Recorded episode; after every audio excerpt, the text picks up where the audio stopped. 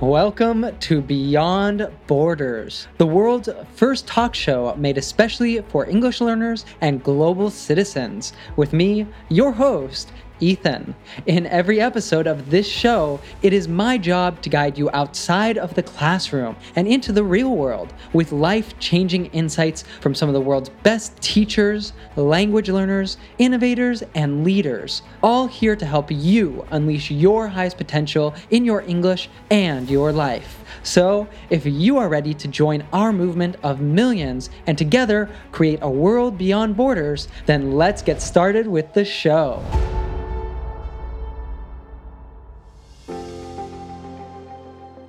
Jack Askew, tofluency.com and teachingeslonline.com is an online ESL and EFL teacher, a web designer, and blogger.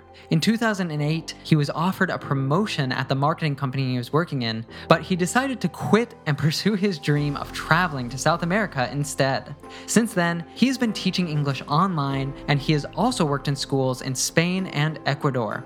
He is originally from Preston in the United Kingdom, but he currently lives in the USA with his wife and two children. On his To Fluency YouTube channel, he helps learners to break out of intermediate and finally take their English to the C1 level and beyond. And on Teaching ESL Online, he helps teachers to start their own business teaching independently online.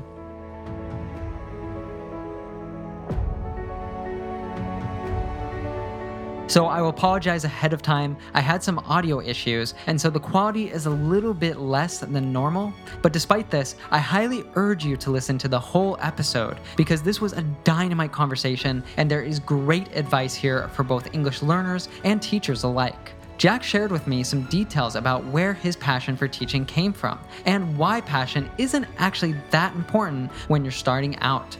He told me how when he moved to the USA, the American accents he encountered were different from what he expected, and how people react to hearing his British accent we talked about whether it is better to learn British or American English. You may find the answer a bit surprising. We discussed how learning and teaching has changed with the COVID pandemic.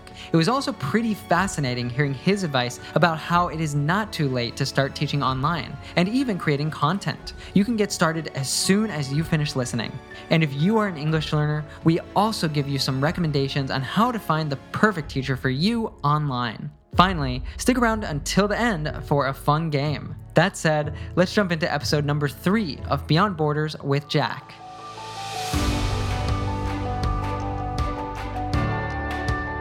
Jack, welcome to the show. Thank you for having me here, Ethan. It's good to be here. It's really a pleasure. It's been so long since we connected, since we did any collaboration together. Yeah, I think I've been on the podcast two or three times in the past. Um, maybe the first one was in 2000. And 12 or 13 maybe around then. So seven eight years ago. Yeah it's definitely uh, been long overdue we could say right? Yeah definitely. Just to get started help the audience get to know you a little bit better the first thing i thought i'd ask because i just found an interesting story is how did you meet your wife? Oh great question. Yeah so um, i met my wife in ecuador in quito in 2007 and i was backpacking in South America, spent around eight months there. And um, I got to Quito after coming from the US and I was staying in a hostel. And then I was looking at language schools, which ones to go to in Quito, because I was going to do it for two or three weeks. When I got to South America, learn some Spanish, so then hopefully that would help me with the rest of the trip. And then um, I had this favorite language school, which was on one side of town, and my second choice was on the other side of town. And I came out of the hostel with a map, and this guy just approached me and said, Where are you going? Where do you want to go? And I said, To this language school. And he went, Okay, it's that way. And I knew it was this way because I'd already looked at my map, but I just double check in to see where I was going to go. But when someone gives you directions, you can't just go in the opposite direction of where they say.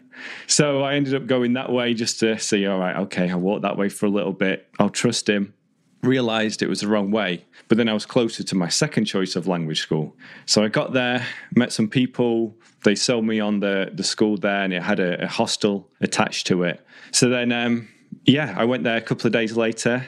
On the first night, saw Kate. Um, and we just really hit it off and stayed in touch since then. So yeah, it was it was kind of a, a, chance meeting. There were lots of different things that happened to allow us to stay together over the long term, and we got married. I think two three years after meeting. Right. So it was very serendipitous. Kind of get a meet her by going to the wrong school. Well, it's like yeah. fate had something in plan for you, right? Yeah, this guy who I'm never going to see again. Um, but it's all down to him, really uh, yeah, You'd almost so like that, to send him a thank you letter or something. I'm sure. Yeah, I know it's it's kind of strange thinking about that how that kind of thing can just happen just out of chance. But you know, obviously we had a connection, and then um, we just we went on a little romantic weekend together while we were there. Stayed together, and then I went to visit her in the US while she was finishing up college, and then we moved to Spain for a couple of years before moving to the US. That's fantastic. One of the things I was actually just thinking too is like that probably would never happen nowadays because you would you'd have like your smartphone and you just would be looking, you know, down at Google Maps or whatever.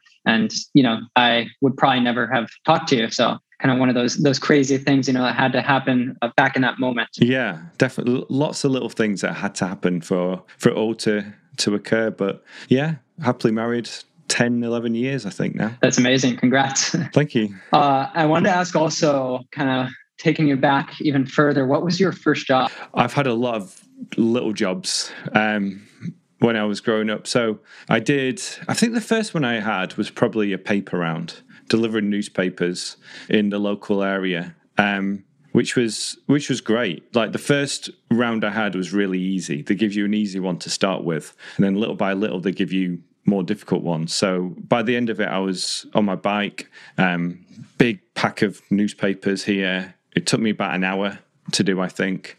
Um, and then I started to do a milk round after that, delivering milk, because it was better pay, but it was pretty brutal because it was from five till seven in the morning in the winter, riding on the back of a milk trolley they're called, and then delivering milk to people's houses, and you had to run as well. Had so to, I like, did that. keep up with the truck then. Yeah, so th- they start setting off, and you had to run and jump on to to get on there. And my friend, he was a lot smaller than me, so his his head was underneath the, the the top of the truck, but mine was above. So my head was freezing. Some you had to do it in the rain, had to do it in the snow when it was below freezing so th- those were my first two jobs but yeah i had a lot since then as well growing up. Yeah that sounds really interesting. It's kind of like the classic uh, job that people have as a kid right is delivering the news or delivering milk. Uh, back in the day i think i like we had milk delivery when i was a kid but i don't think that that really exists in the states anymore. Does it do you know if it still exists in the uk i think it does in the uk and there's that movement to try and make things local again as well, where they people want that local farm and the milk delivery. I think now it's more people go to a, a farmer's market rather than have things delivered. But yeah, the delivery is making a comeback too. You know, recently where um, you know the pandemic, people want things delivered. They don't want to go to stores. But I, I'm not too sure how popular milk delivery is right now in the UK. And I saw you, you mentioned like uh, kind of buying locally, right? Like locally sourced products. Mm-hmm. And I think in our research, I'd seen that that's something that that you value really highly. That you try to buy locally. Why would you say that that's really important to you, or or did something happen that made you kind of like realize that you needed to do that? Yeah, good question. So I've always had that that desire to buy locally um, the main reason just to keep the money in the local economy, um, support local businesses. Uh, I work with quite a few local businesses, more informally, helping them with their social media marketing um, and online marketing. But yeah, it, it, just seemed to make a, a comeback and I had a, a, another round of desire to do this again during last year when it seemed like everyone was just going on Amazon and buying things from Amazon. And the everything was just getting sucked in by those big companies. So yeah, and a lot of it is down to meat as well. I like to buy local meat from a local farm, um, like the grass fed meat, and then it just expanded from there really. So I mean, it's it's hard to do. It is difficult to do because you have to go out out of your way to do it. Usually, it's more expensive as well, and you know you're at home the kids need new shoes, but you don't have that time to go to the local shoe shop. So you look on Amazon, you get them some shoes. It's it's hard to get away from that. But yeah, a lot of local companies now they're doing online delivery too. So it is getting a bit easier to do now. That's that's really great to hear. It's something I haven't thought of so much, but it, it's like Amazon has just made it so easy to get anything mm-hmm. that you want, you know, in 24 hours and 48 hours or whatever. So it makes it uh, maybe really much more difficult if you want to buy locally to you know kind of push yourself out of that that zone of laziness to uh, make that effort and, and support kind of your local economy and and I suppose too it's better for the environment because you're not uh, you know supporting kind of the freight the freight shipping and things like this across the country or across the world and obviously mm-hmm. pollute a lot as well. Yeah, yeah, a lot and. I mean, it's hard to get away from that whole made in China, even for local companies. Um, but uh, yeah, there's definitely, for example, I've got a friend who has a tea company and she makes tea and she gets the vast majority of her ingredients from local farms. So it's like a local um, tea making company. Uh, so that that's that's one example of how you can support instead of getting the generic brand, lots of plastic around there the tea bags, bringing it in from different countries. And I think things tend to taste better as well. I mean, at least like if they've never been frozen, for example, and having to have been shipped, it's just like you're getting much fresher products. Yeah. Um, also trying to grow more this year. Back in the day, I say back in the day, I'll give you a date 2013 14, we had a, a permaculture garden in the house that we had built. And then when we moved from there, we didn't really start it again, but this year we've done it again. The the issue is though, I always tend to grow stuff I don't eat. Um, like I'll grow beetroots, and I think I'd never eat a beetroot. Or so so this year I've so gone. What do, you, for, what do you think motivates you to to grow those things? Then it's just that the idea of it coming from your backyard. Um, so we've planted some blueberry bushes this year we eat a lot of blueberries. And again it's just going out there. And the children love that as well to go out and just to they, they love picking off kale and eating raw kale and they never really eat kale normally. That's amazing. But because it's in the yard they go out there and pick it and eat it raw. And the, the same but this year i've gone for some spicy peppers.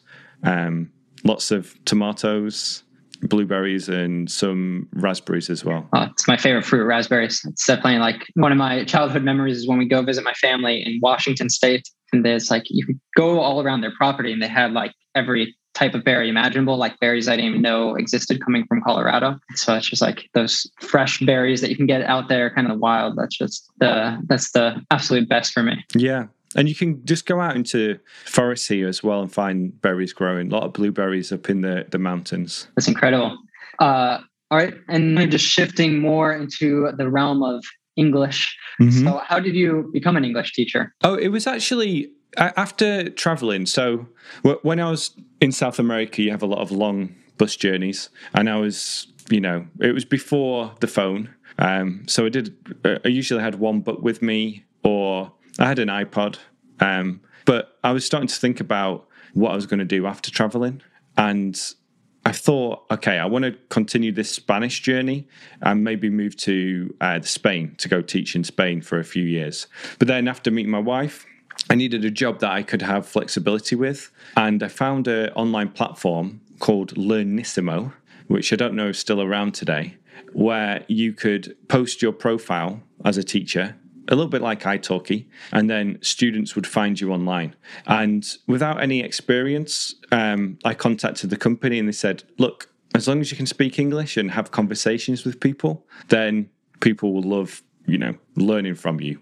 So i took a few lessons and found i wouldn't say i was a natural at it but i was a good i was good at listening to people and spotting mistakes and also thinking about the best way to try and correct them. So after taking a few lessons on there, I decided to get my TEFL certificate. And then from there, it just took more lessons online. And then we moved to Spain for two years to, to teach there. So I had thought about doing it in Spain as part of a lifestyle thing, but it's quite strange that it was an online lesson was the first one I ever taught and that's how I got started. I imagine because you've been teaching for probably over a decade now, since you said you said you met your wife a decade ago, or you've been married for a decade, so you've probably been more than that, right? Was this a pretty new thing teaching online at that point? Yeah, I think it was. That it was just around the introduction of Skype around then. Um, probably two or three years after that, because when I was traveling, I used Skype to call my parents and to call Kate as well.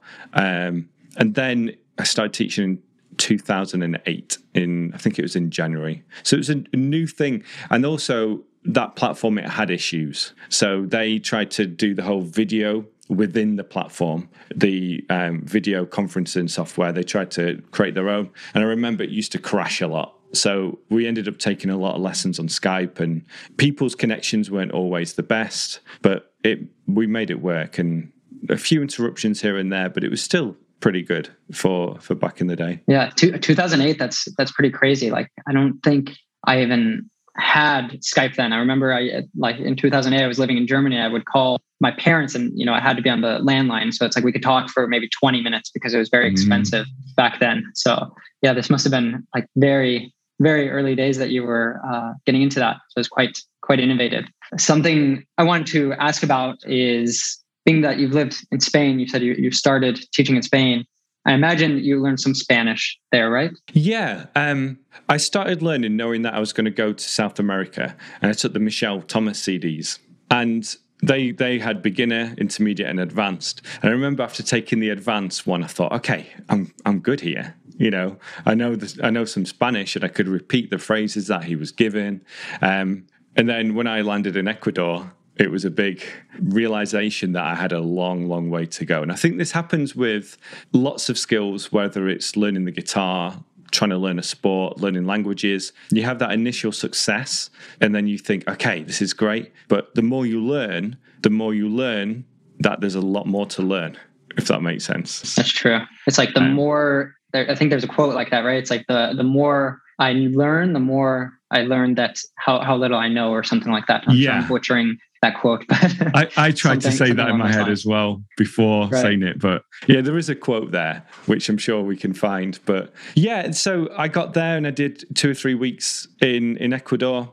Um, and just an example of that was when they started to introduce the um, different tenses and how you conjugate different tenses in Spanish. And I thought, oh, this this is a lot. Um, but then when I was in Spain, I'd say my level went from probably an A1 to an A2, maybe B1, but I don't think so. And the reason for that was I wasn't really doing the um, learning techniques and methods that were really effective. I was doing a lot of workbooks in Spain, but also I was teaching English. I was living with um, Kate, so we spoke English at home. We had a lot of English teacher friends, so we spoke English a lot. And then when people the the friend groups that we made with Spanish people, they wanted to practice their English with us. So I didn't throw myself into that immersive Spanish environment for those two years.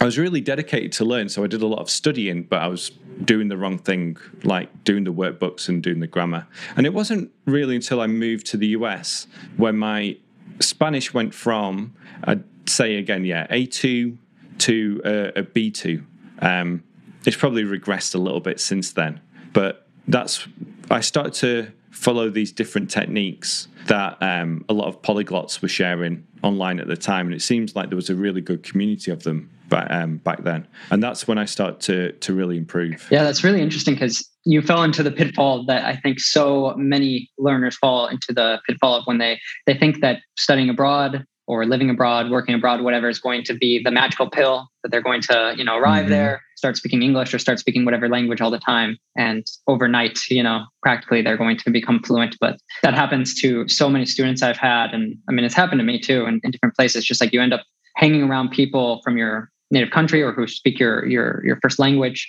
and it's just you know you're you don't make that progress you're you really have to work at it put yourself out there if you want to have a successful experience while you're living abroad so that's really interesting that happened to you and that you actually made more progress in the states than you did uh, while you were abroad that you were kind of like able to break out of that beginner lower intermediate level yeah no, it's it's true. And when we were living in Spain, like we didn't move there to to become fluent in Spanish. That wasn't our only reason for being there.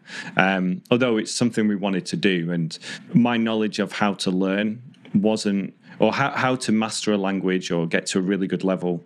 I didn't have that knowledge back then. So, yeah, it wasn't, I was doing the wrong things as well. But yeah, great experience living there. And I think it just, it, it did give us a foundation of certain words and phrases that you always pick up. Um, but then yeah again it was when, when we moved here that i really uh, pushed on and you kind of mentioned that you got more into kind of the polyglot community and stuff and picked up some techniques there do you remember any techniques that were especially helpful for you uh, yeah it was the, the, biggest one for me was um, anki which is the, the space repetition software and also the repetition of phrases which i've taken on and adapted and that's what I focus a lot on with the uh, to fluency channel. So it was the the ear for it. So if I getting a little bit more specific, um, Idahosa Ness, who he does the the, the the songs and really focuses on the sounds of a, a language. So I did that with French. I took a course with him with French, but I applied those methods and started to learn with your favorite TV show, Friends. um, in French, in Friends in French, you mean? Uh, no, in Spanish now. In Spanish. Yeah. yeah. So I took audio recordings from the show, slowed them down, repeated them, and then went to normal speed and then repeated them again. And the reason I chose Friends was because your reasons too. It's so conversational. It uses the everyday language, and the the way that they dubbed it into Spanish really worked for me. So I was impressed with the the dialogues and the type of language that they used when they took it from English to Spanish. So that, that Castilian was, Spanish or South American Spanish? Castilian. You ended up learning Castilian. Castilian okay. Yeah. So that really helped. That really pushed me on. And then the other one was uh, listening as much as possible, but comprehensible input.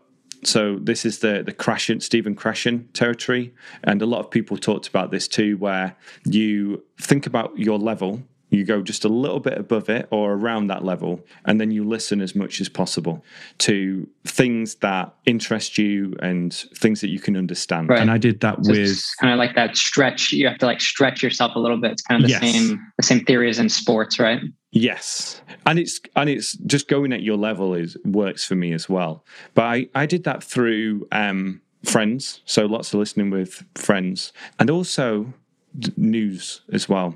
I found that the news was a great way for me to bridge from that not being able to understand anything or hardly anything to then going to the next level where I have that base on which I could build. So listening to the news and friends really helped me. That's really, really amazing. I haven't heard anyone actually apply Idahosa's method to like a TV series, but that mm. does make a lot of sense. It's and it's interesting because I kind of had that same period in my language learning where uh, he was one of the people I followed. And I, I, did part of his Spanish course as well and tried to like apply that to other languages. So that's definitely I think it's called the mimic method. That's definitely a really that's great right. Yeah, technique for people method. to check out. Yeah, um, and I, I think I found him through. Did you see that song he did? Yeah, where the YouTube did video. It, did it in four different languages with his ukulele. Yeah, right. And he um, he even does like two languages that he doesn't speak at all mm-hmm. but he's he's able because he's uh he studied music, I believe. So he has like a really good ear for the musicality within language. So he's kind of like able to break it down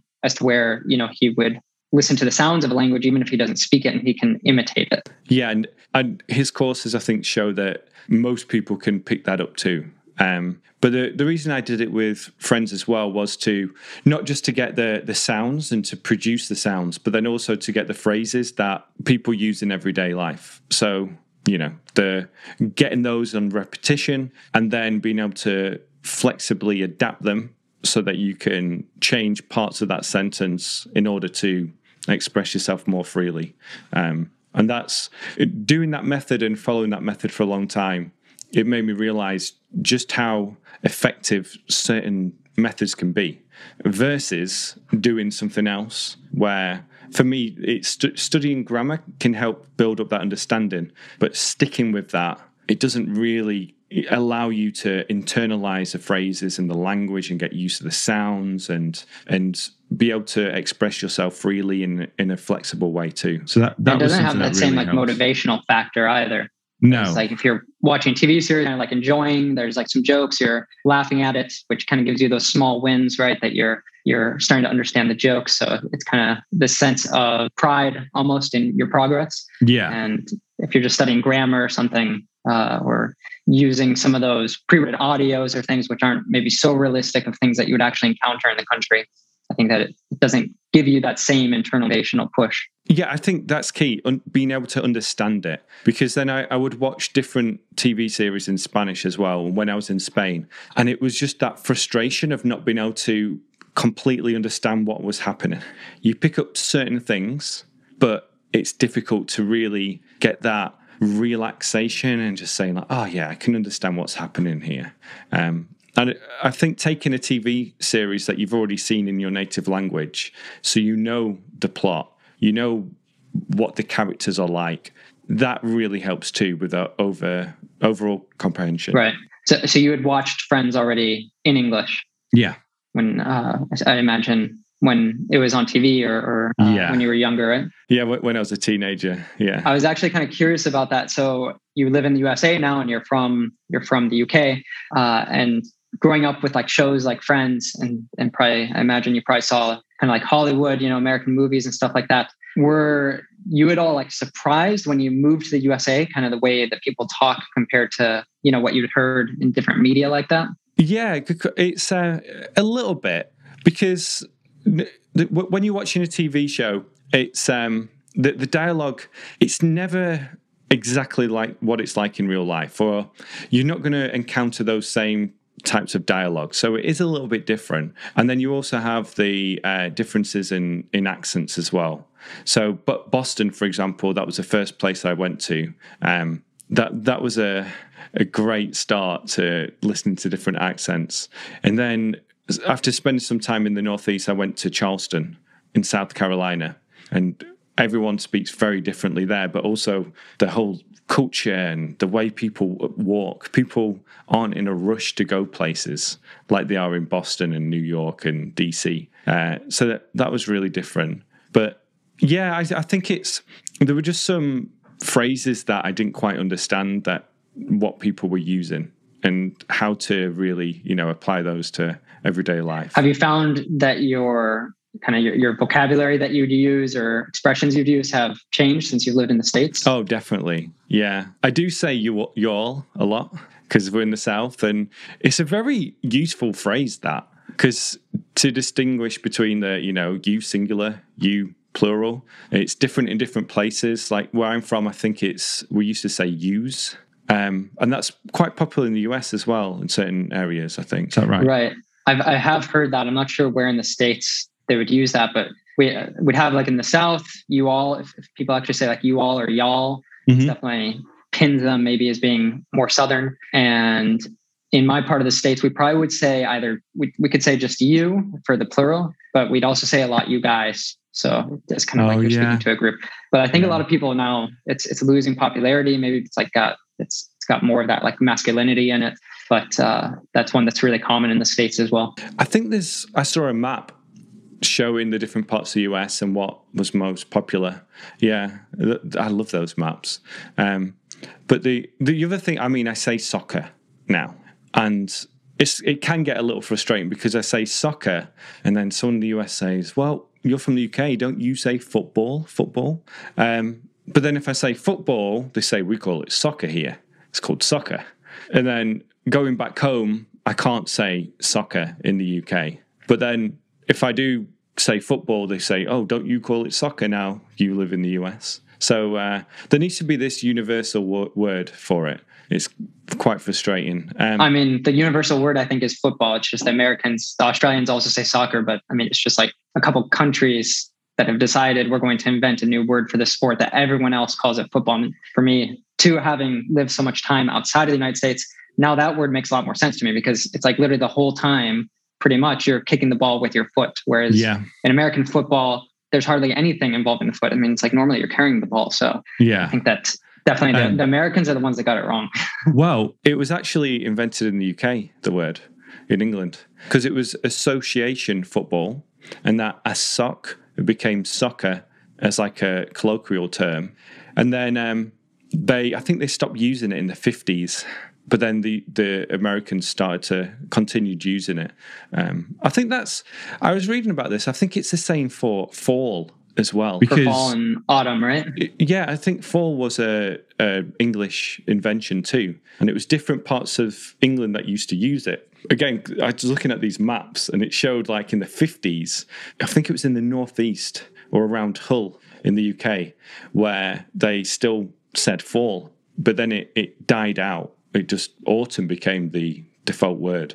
But it used to be fall in certain parts of England too. Yes, something I've actually heard. I don't know the accuracy of this information, but I heard that the English spoken in the United States today is more similar to the English that was spoken, you know, kind of the period of colonization. Uh, so it's it's more close to how British English was spoken then than common day British English is. I heard that too. I think that's kind of like a argument against like proper British English or people who say, you know, that the right, the correct English oh, accent oh, yeah. is the one from the UK, right? Oh yeah, definitely. And then within the UK, they'll say, you know, the received pronunciation is the correct one.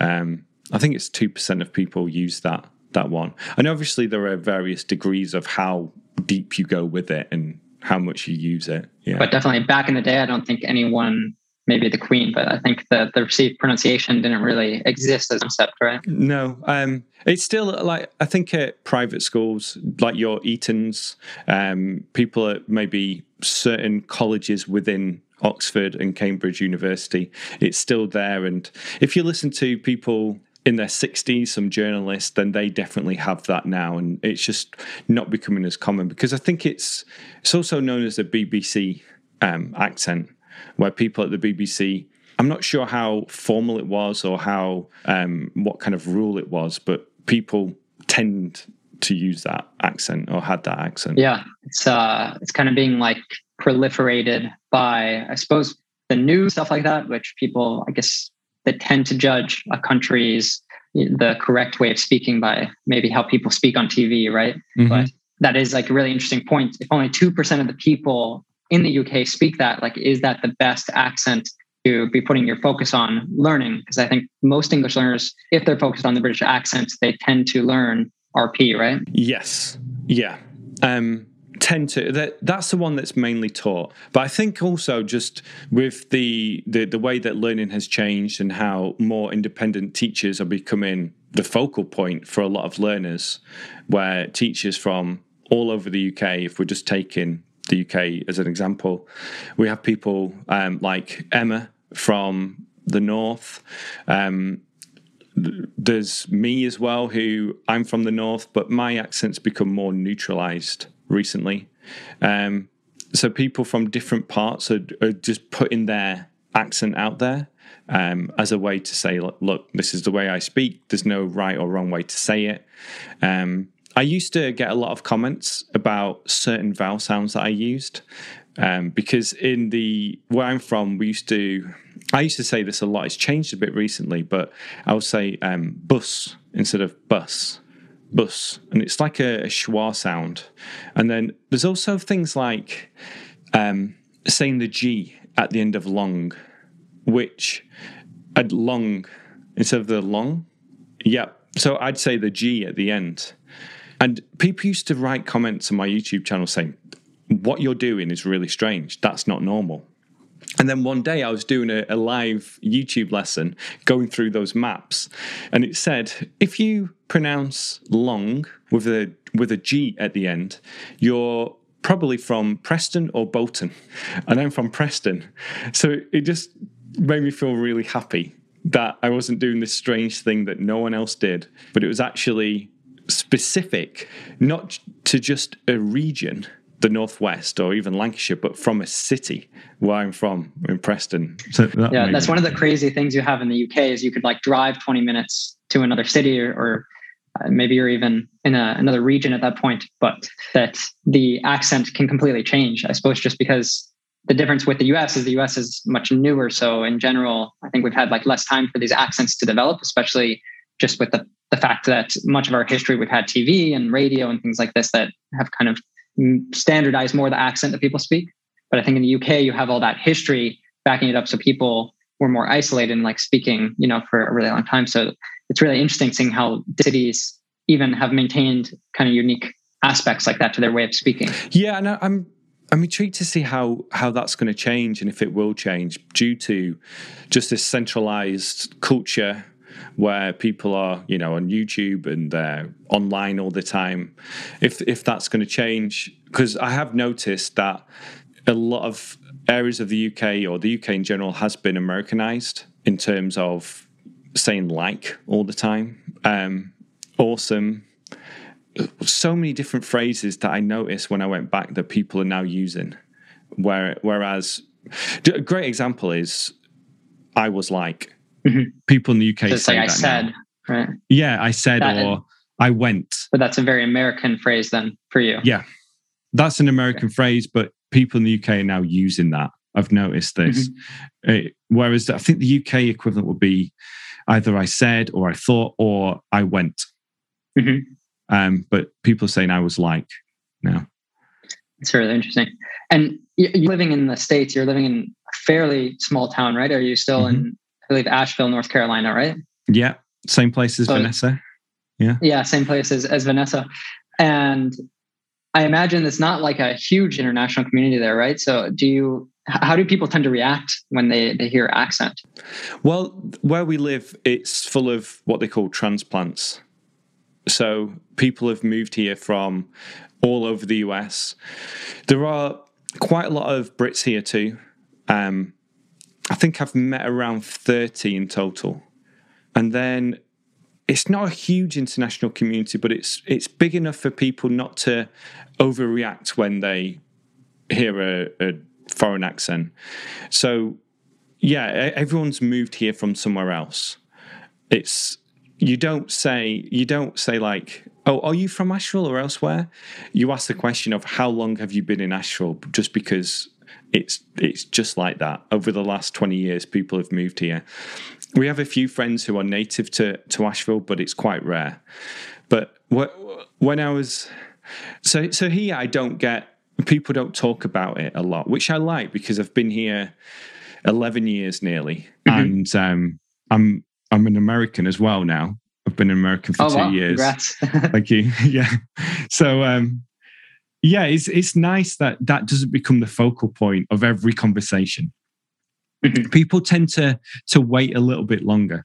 But when Kate was in, do you know Athens, Georgia, the University of Georgia? I've never been there, but I've heard of the, the town, yeah, and the, the university. That that was different. So I when I was there and I spoke to somebody, they immediately say, "Oh, oh my God, where are you from? Like, why are you here?" Um, that that that was kind of fun at the time you know just to just to have that happen. But it's it's good that i don't that's not the focal point of every conversation now. Or or like they'll say you know tease me about the accent um, in a fun way obviously or ask me some just the the questions you get asked all the time you know um, so it's it's good that it's that's not the whole thing that happens. Have you felt like in the states people treat you differently because of your accent? because they, they realize that you're you're a foreigner? Not not here. I don't think so. But, but in Athens, they they might have done a little bit. Like there was a lot of curiosity, which is great. There's been a few moments of, you know, some conflict or some, you know, times when I've been in a pub in Virginia and, you know, someone didn't like the British or something.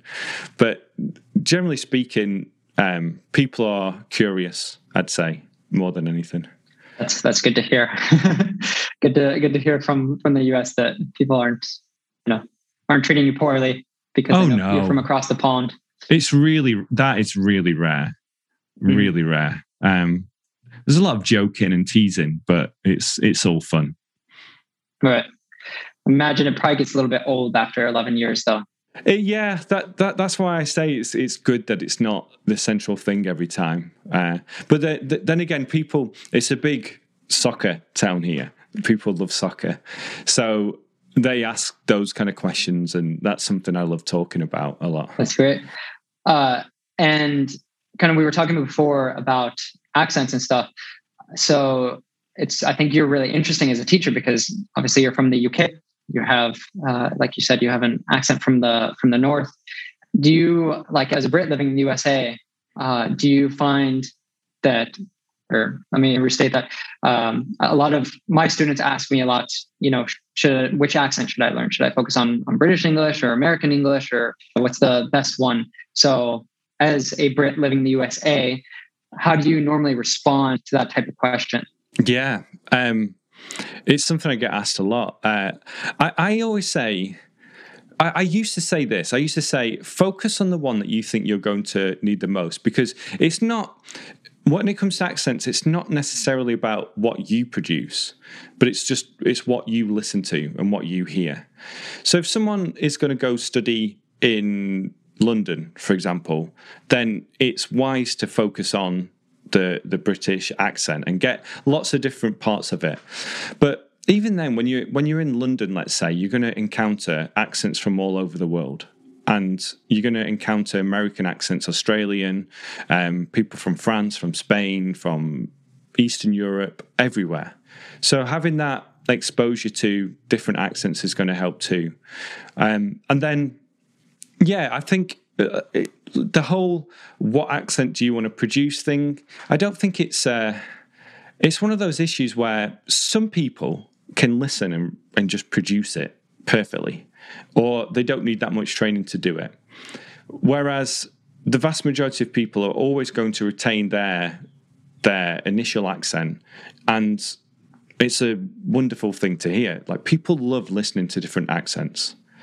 They love to hear it uh, I know people from I know people from all over the world here, and they have strong accents sometimes. Sometimes it's it's weak, but it's all about being able to express yourself and have people understand you, and then being able to understand what people are saying in a variety of different accents too.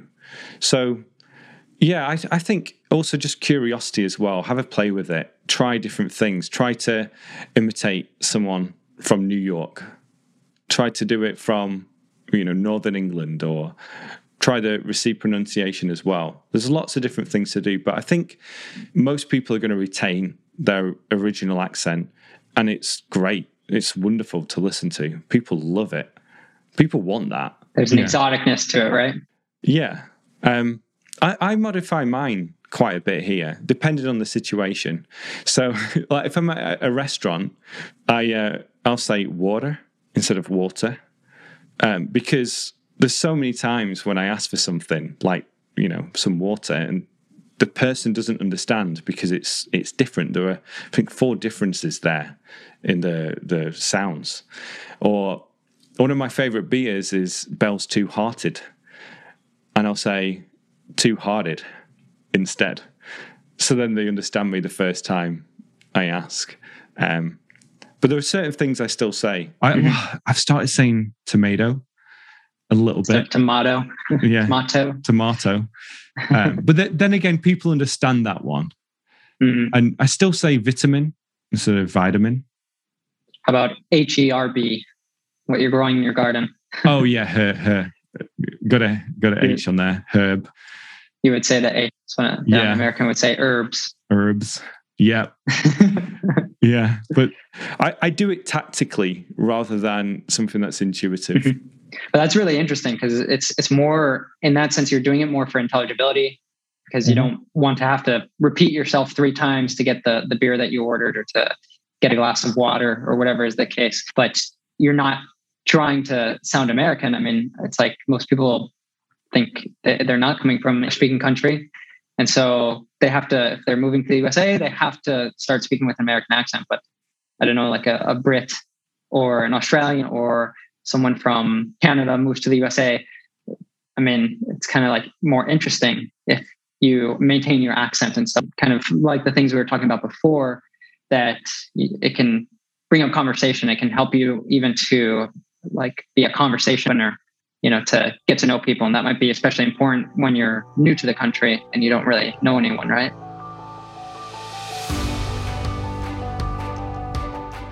Hey there, real lifer. Just a quick break from this episode to share a big announcement with you about the recent launch of the brand new Real Life English app, where Ollie, Andrea, and I, your real life fluency coaches, will guide you beyond the classroom to live, learn, and literally speak English in the real world, which is to understand natives, speak with anyone, and connect to the world. So, how do we accomplish that with our app? To start with, you can listen to the Real Life English podcast, even this very episode, with digital transcripts so that you can follow along and develop your listening fluency. Plus, check dozens of definitions of all the most difficult vocab, idioms, phrasal verbs, slang, and much more that you won't find anywhere else or in any other podcast. And how would you like to develop real life speaking confidence at the touch of a button by speaking with other learners while making friends across cultures? Sounds like a dream, right? Well, now with the real life app, it will be a dream come true. Download the app to listen to our podcast with transcripts and definitions whenever and wherever you want, and speak with people from all around the world.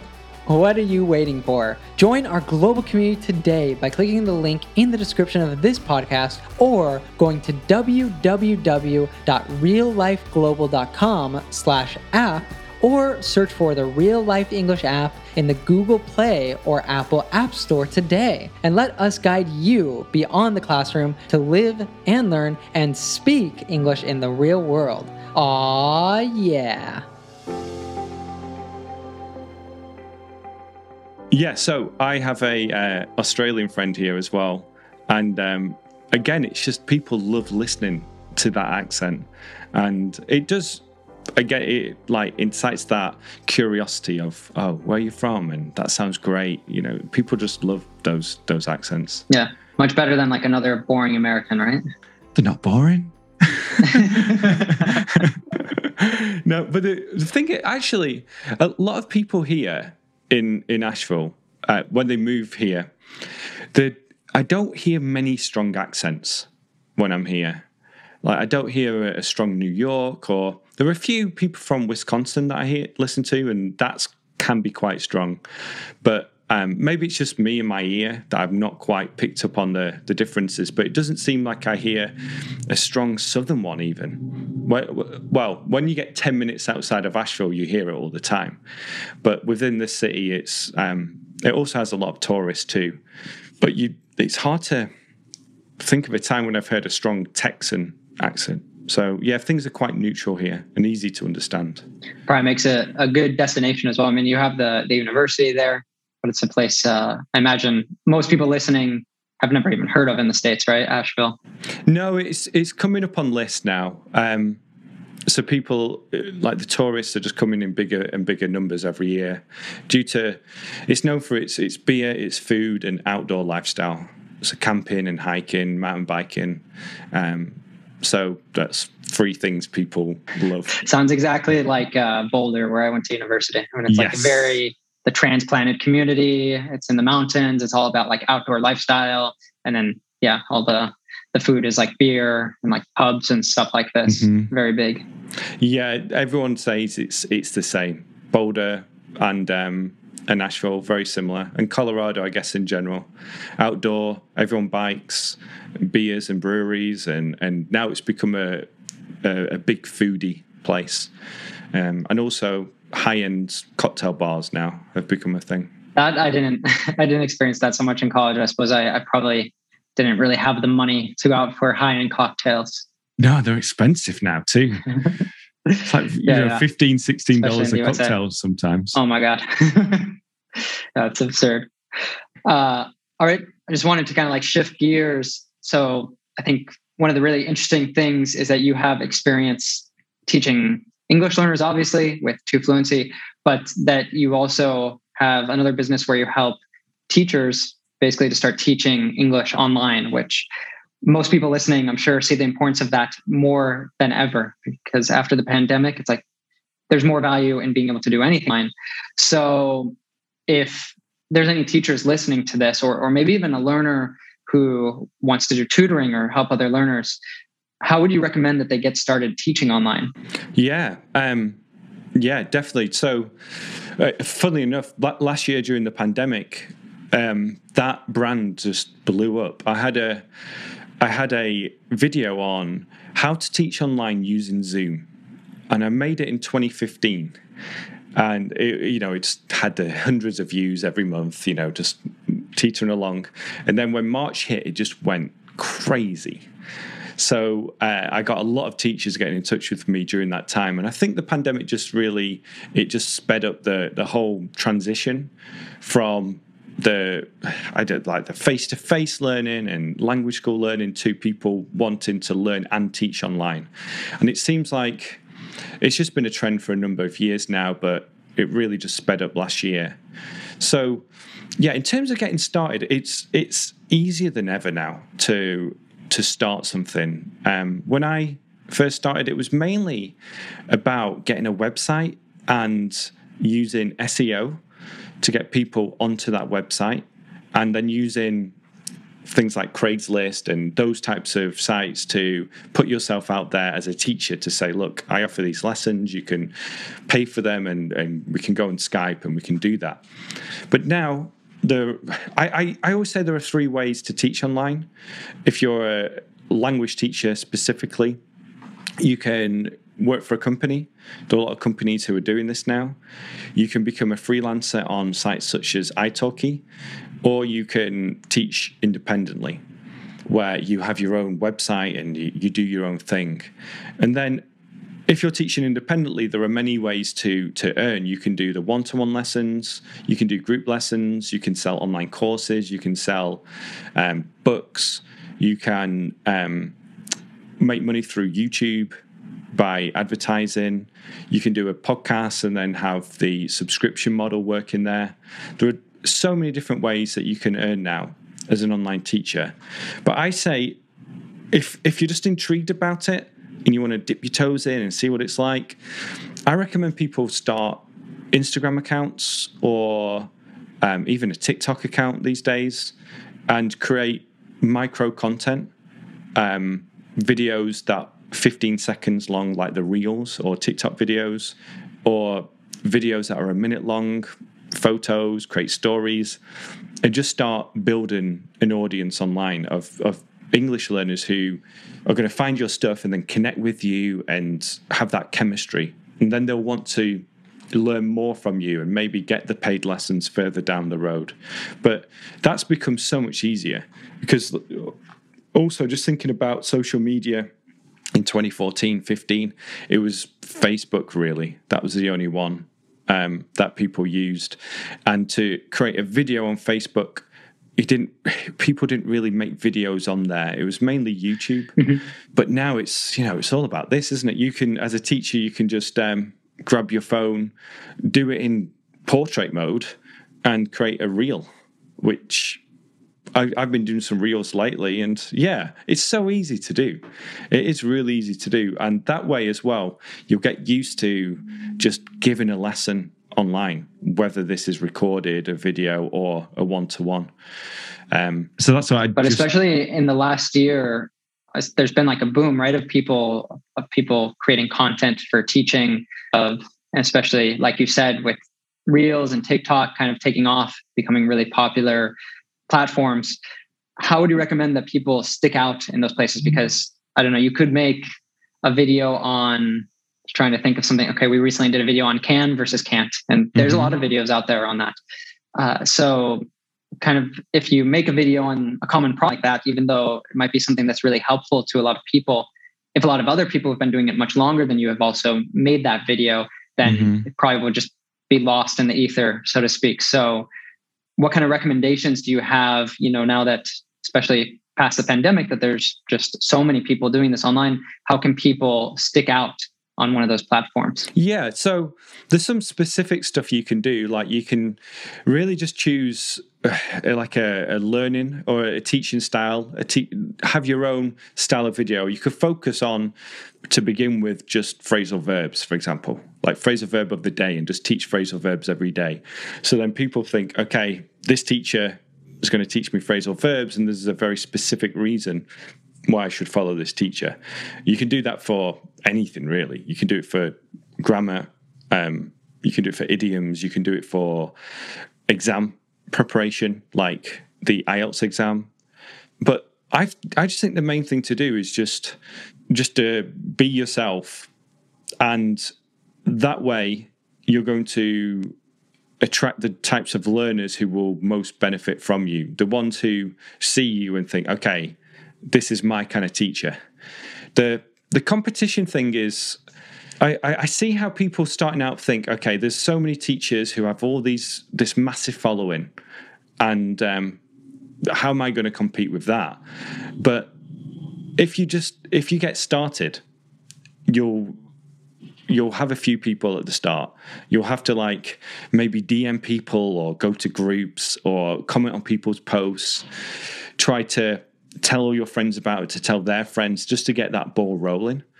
But then it's just a matter of building up your audience as you go and have that snowball effect occur where you know with your channel that's just doing incredibly well at first you started that channel how many like the first few videos how many views did you have they they actually did very well but it took a long time it's kind mm-hmm. of like uh, we just did a few as an experiment on learning with tv series and then i don't know if it was like several weeks or, or months.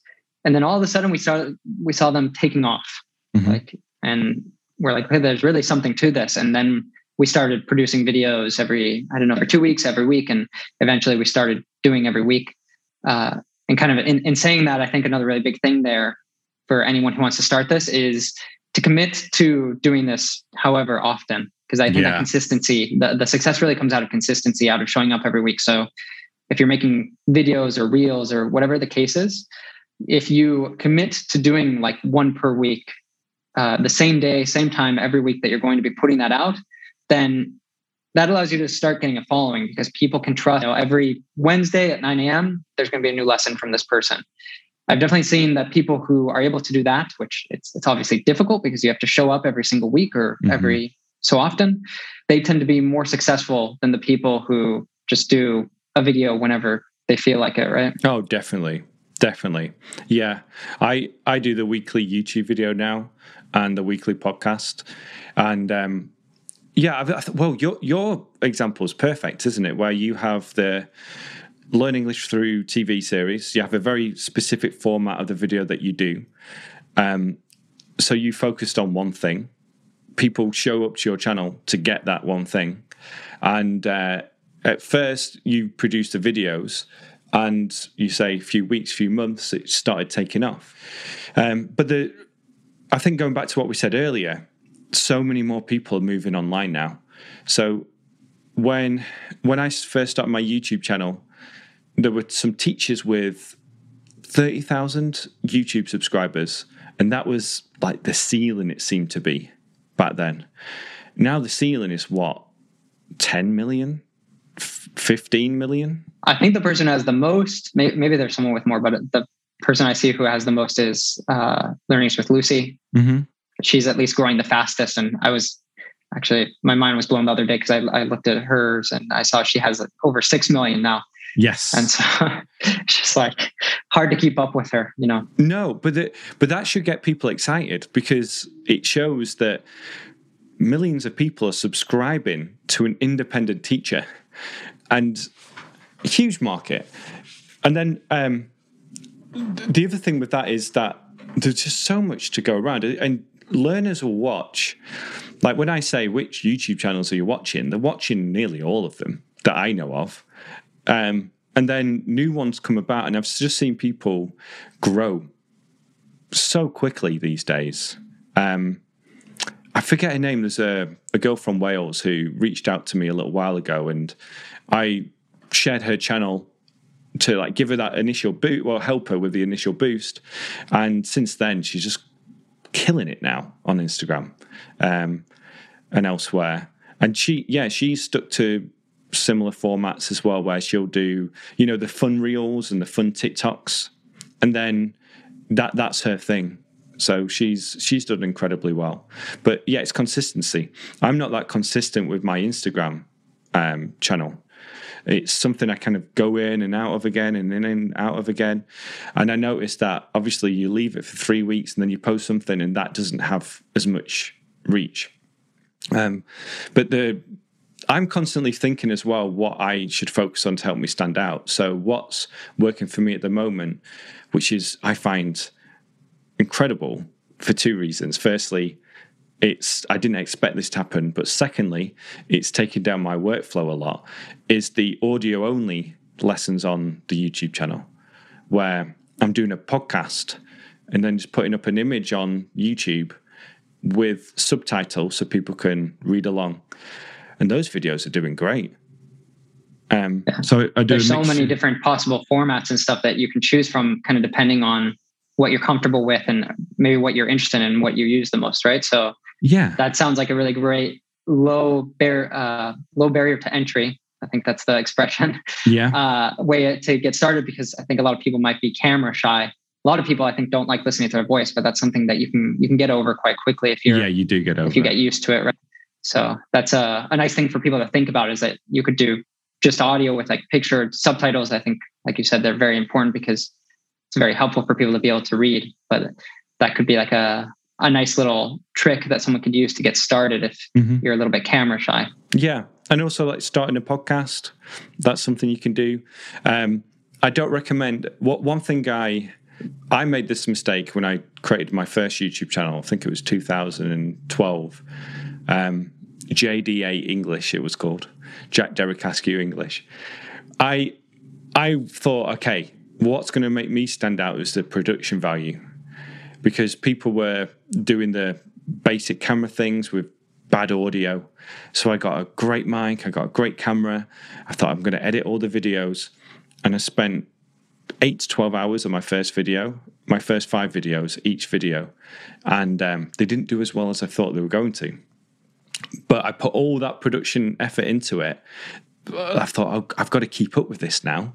Um, so it, that, that was really a, a, tough thing. That's why I just say, you know, again, Instagram Reels, it's on your phone. You feel more relaxed recorded on your phone as well, rather than a, a professional setup. Just to have that easy production value and easy way just to create content to to start with. So then you can stay consistent with it. And then if you want to up that production value and the time you spend creating content, it makes more sense to do that once you have a larger following, which can then snowball into an even larger following. And people who follow you too, they'll see that uh, progress that you're making in terms of the way you produce your content, and they'll appreciate that and think, okay, this channel is, or this Instagram account, this teacher is someone who's trying to always improve. Mm-hmm. Yeah, that is great. When someone's following you for a long time, I have fans of ours or, or students that tell me that you know I've been watching for like years, and it's it's amazing seeing kind of the progress and stuff. So that is kind of cool when you you find someone early on and stuff, and they keep at it. But just kind of, and I think what both of us were saying is, in a nutshell, just keep it simple. Keep it as simple as possible at the start, right? So don't worry about fancy equipment. Just use your phone mm-hmm. and do whatever you can just to make it as easy as possible to show up every week and create a new piece of content. Because it's kind of, I think, too, is once you have a lot of content, once you're doing it a lot, a lot of them are going to be bad, but some of them are going to be good And when you're doing it consistently, right? And it's kind of, if you're not doing it consistently, then it's less likely you're going to be able to get home run on one of them. Yeah. And by doing it, that's how you're going to improve. Of course, yeah, it's a yeah. learning experience too. I think you have to see it that it's kind of like you're saying the first ones didn't do as well. You had you set these really high expectations for yourself, but if you see it more as like an experiment or a learning mm-hmm. a learning opportunity, then you're going to probably have a lot more fun with it. Definitely. Uh, and just to kind of as we're coming towards the end of the show, uh, I wanted to quickly take it on the other side of that, just for the learner, because we talked about that there's so many people coming online now creating content and stuff and for most learners i think that they the plan used to be like okay i need to improve my english it's a new year maybe you know you're starting the year mm-hmm. you want to take your english to the next level and you would just be like okay what english schools do i have near me you go there you sign up for a course they pair you with a teacher i think the problem there is though is that you would not necessarily always have the best teacher for you because you know maybe that teacher doesn't align with the goals that you have maybe their style doesn't really align with how you learn best. Maybe you just don't have good chemistry with that person. So I think there's a really big opportunity here because there's so many teachers coming online. So you could find ideally that perfect teacher who has the right style for you, who you have great chemistry with, you have a lot of fun in class with, uh, and that is just you know a tremendous teacher. And so they're really able to see your needs and, and help you to reach those goals. But being that there's so many people online now, how can learners, if, if they're wanting to get a teacher online or start learning online, do you have any recommendations for them to find the right teacher for them?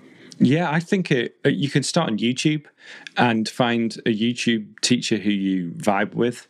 Um, a lot of teachers um, offer one to one lessons, some don't. So, obviously, you know, but not every teacher who's on YouTube wants to or is teaching one to one lessons.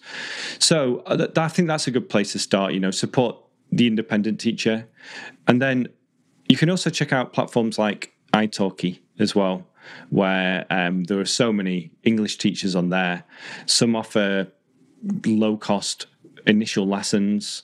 So a lot have a video as well. So you can watch their video and just see, okay, this is somebody who I can work with or not. And then, yeah, have a look around. Like, like you say, um, you can find the teacher who is very specific to you and your needs. And going back to what we talked about before with uh, niches and different areas of English to teach, if you're studying for the IELTS exam, there will be an, an easily accessible IELTS teacher who is very experienced and has a lot of knowledge with this and really can help you because you might be in an area where there are no teachers at all or no teachers who teach IELTS. So yeah, just do a bit of research. I think YouTube's a good place to start, and then um, italki from there. Yeah, I, have used italki a lot in my own learning, so that's a great website because when you go, you can get like a professional teacher who actually has like a degree, or you can just get professional. Uh, you can get a tutor who is someone I think who doesn't have a degree necessarily, but still have experience helping people to learn and they have very good English themselves or they're a native speaker, depending on what you're looking for. But uh, one of the things I've found really useful, either doing that or something else I've done, is use local websites, which can be good if you're actually living in a country where the language you're learning is spoken. But either way, something I've found really useful is trying multiple teachers. So mm-hmm. book like a few classes, you know, when, when you're first starting out, book a few classes over the first couple weeks with different teachers. I'd say at least three possibly more, depending how many you find that you think could be a good fit. And just see, you know, based, uh, I think on italki to a really common thing is that you can take trial classes. So it'll be like yeah. much cheaper. It's probably just like 30 minutes, but like see, you know, who is the best fit of me, the best fit for me. You're going to be much more successful when you kind of have a batch of teachers that you can choose from, right? Yeah, definitely. Yeah. You can go out there, try a bunch of teachers and see what which one works best with you. I think that's kind of like the beauty of this thing uh, that now we have so many teachers online is that really it's easier than ever. You, you have that that paradox of choice a little bit, but it's mm-hmm. easier than ever to find someone who's going to be a great teacher for you. Yeah, it's the same for uh, listening resources as well, where it's that you can sometimes feel overwhelmed by, oh, which video am I going to watch today? What am I going to listen to? But if you can find, I, I, I tell my students to really take your time to find the best listening resources for you and your level right now. Um, a graded reader is a great example where you can get an audio book, which is perfect for your level. And then uh, it's just amazing that we have access to it all now.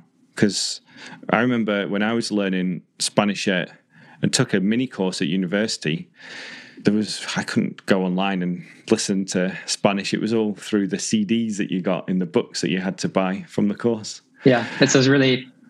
I don't know. Maybe they're not all. You can't throw the baby out with the bathwater, but a lot of them. I know that I even used when I first started teaching, I had to use these in my classes, and it's just like the dialogue was horrible. It just was not at all what you would actually encounter. You know, if you were mm-hmm. going to an English speaking country or or traveling or anything like that. So I know it's they're made to kind of give you the vocabulary and stuff, but it's much better nowadays that you have access to so many. They're like audiobooks, like you were saying, graded readers that are actually like made for English learners, or just watching. Like I loved like your advice for learning with with a TV series like Friends, actually like, you know, using an audio program to slow it down mm-hmm. or just watching uh, some videos on YouTube. I think like vlogs can be a really great thing too. If you have yes. a more advanced level, you can actually watch vlogs. Yeah, yeah. I uh, I made a video on that years ago on, on vlogs when they first started becoming popular. Um, but they're still there. Lots of vlog people still vlog all the time. So yeah, it's good because you get that repetition.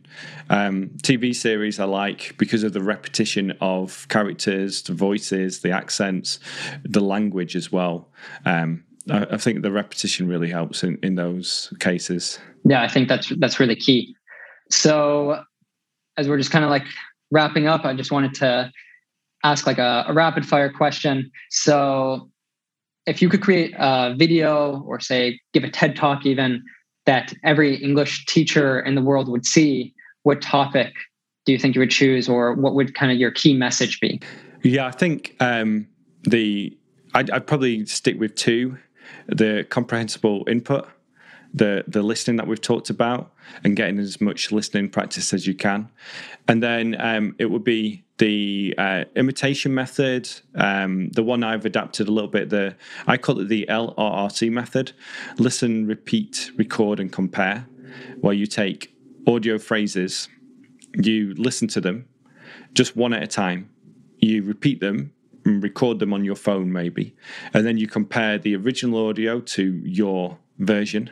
And then you can adapt what you do with your mouth in order to make the right sounds and to sometimes it's like where you have the informal pronunciation or relaxed pronunciation the linking together and just to practice that um, and I think it, it, covers all your bases. You're doing the the listening, you're doing um, the the speaking, you're working on the sounds of English, the different areas of pronunciation, the fluency, accuracy, and also you're learning sentence structure and grammar at the same time as well. And you're doing it in a more natural way through sentences and that and that repetition.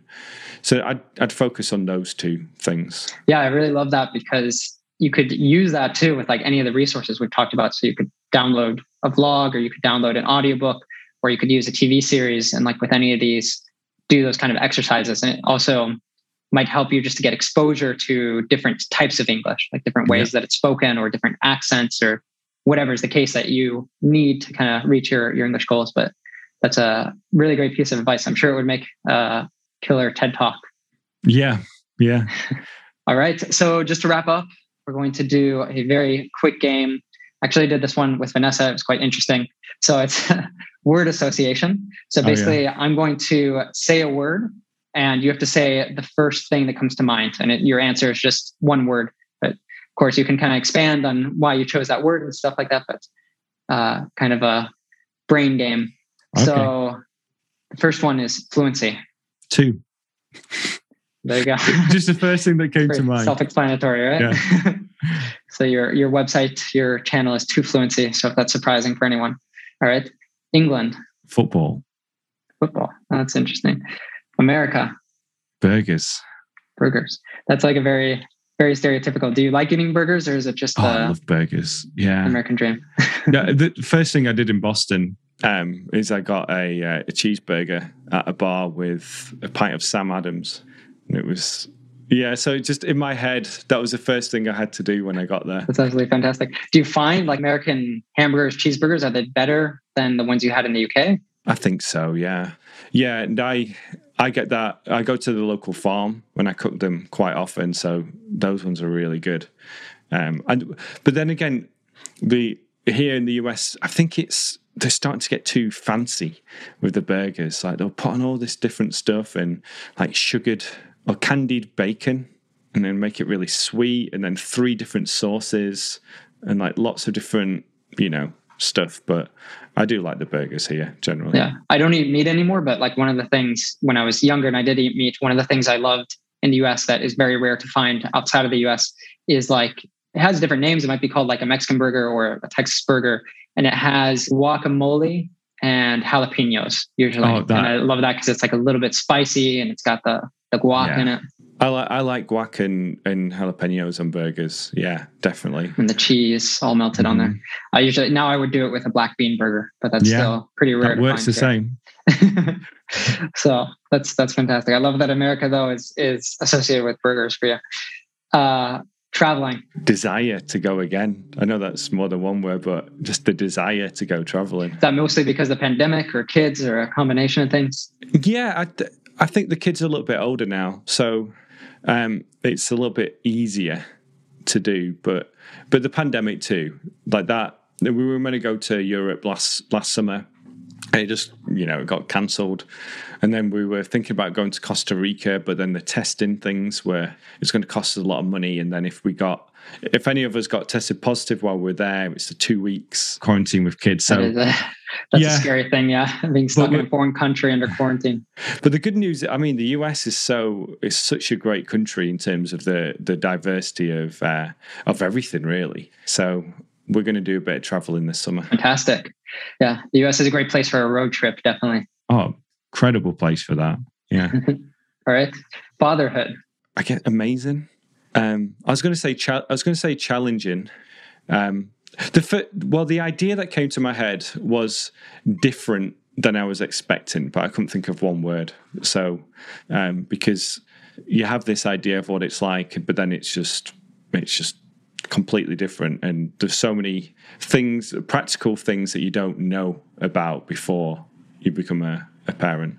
That you know, just on a day to day basis. Do you think like traveling, having had world experience, do you think that that's helped you in, in parenting at all, or is it given you certain things that you want to teach your children that if you hadn't, maybe you wouldn't value those as much?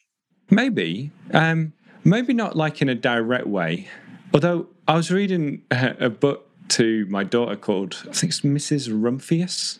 I don't know if you know it, and it's it's wonderful. But it, it's about um, a, a girl who then goes traveling around the world and then she passes on certain lessons of that to children in in the village. And but the main one is just to explore the world and then but also come back and make things more beautiful um but, wow that's amazing. That. i definitely have to look that up for my nephews. Sounds like a, a great one. All right uh let's do this one i guess. Passion. Passion. Again i'm getting ideas but not being able to think of a, a word. Um, I'll say necessary. Necessary. Yeah, but but not everything because um, there are certain like for example teaching English. I didn't have a passion for teaching English before I started, um, but I, I cultivated that passion over time and it is necessary to to have that passion for something in order to stick with it and do well with it but there are lots of other things that come into play at the same time but it yeah i'd say it's necessary for for most things that you want to do yeah that's like motivation like people tend to give themselves the excuse or there's this sort of resistance that they'll encounter and they give themselves the the excuse that you know, I need to be motivated to get started. I'm just not motivated right now, so I'm not going to do it. But really, the motivation comes once you're doing it. If you, if you, oh, yeah. I don't know, you have to write something or create a video and you don't want to do it, but if you sit down and you get the paper or you turn on the camera or whatever, it's like it'll it'll come as soon as you start doing it. So you just have to do that first tiny thing, right, to get yes. the ball rolling. Yeah, make it. I used to say make it easy to get started. So, for example, making a video, I have everything set up in here and I just put one plug in, and then everything turns on. So it's it's really easy to get started. Um, but yeah, go back to the phone. That's another way. You know, it's just so easy to to start recording. Yeah, you yeah, make it easy to get started, and once you get going, it, it just comes. And then you don't want to. Then you don't want to stop. Have you ever heard of the? I believe it's called the KISS principle, and it's KISS stands for Keep It Simple, Stupid. Yeah, yeah. I people used to use that a humorous. lot in the um, marketing department I used to work in. Um, it was a little overused, let's say. that makes sense. All right, Jack, it's been absolutely wonderful. Uh, no, it's been quite a quite a long interview, but it's just gotten so many gems of wisdom. For I'm really happy for both like learners listening to this and teachers listening to this. Hopefully, there's some actionable things that they can take out of this.